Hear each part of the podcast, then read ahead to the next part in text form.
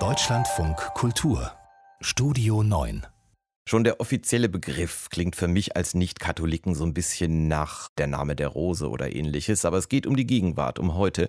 Heute beginnt nämlich offiziell die apostolische Visitation im Erzbistum Köln.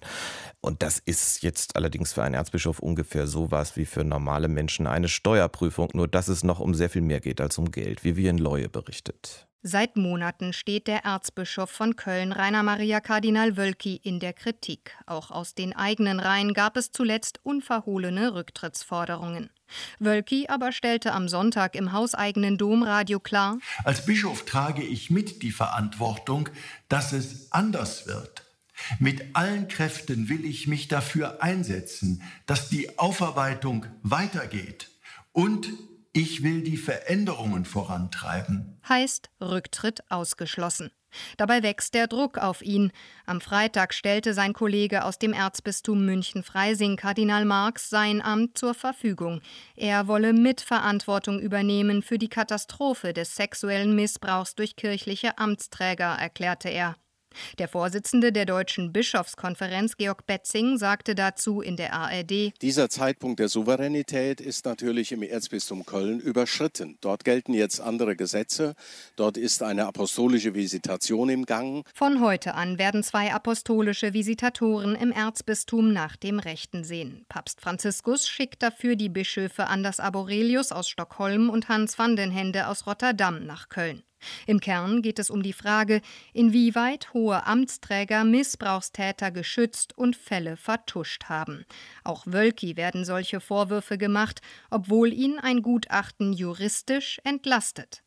Die Nachricht der apostolischen Visitation hatte weltweit für Aufsehen gesorgt, denn nur selten wird ein so großes Erzbistum untersucht. Kardinal Wölki begrüßte diesen Schritt. Das ist ein direkter Auftrag des Heiligen Vaters zur Zusammenarbeit, den ich verantwortungsvoll begleiten werde. Ein bis zwei Wochen sind für die Ermittlungen vorgesehen. Danach schicken die Visitatoren einen geheimen Bericht nach Rom. Papst Franziskus entscheidet dann über mögliche Konsequenzen.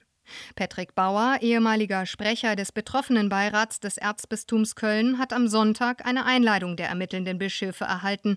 Er trifft sich am Dienstag mit ihnen zum Gespräch. Ich erhoffe mir von der Visitation Klarheit, ein deutliches Zeichen aus Rom.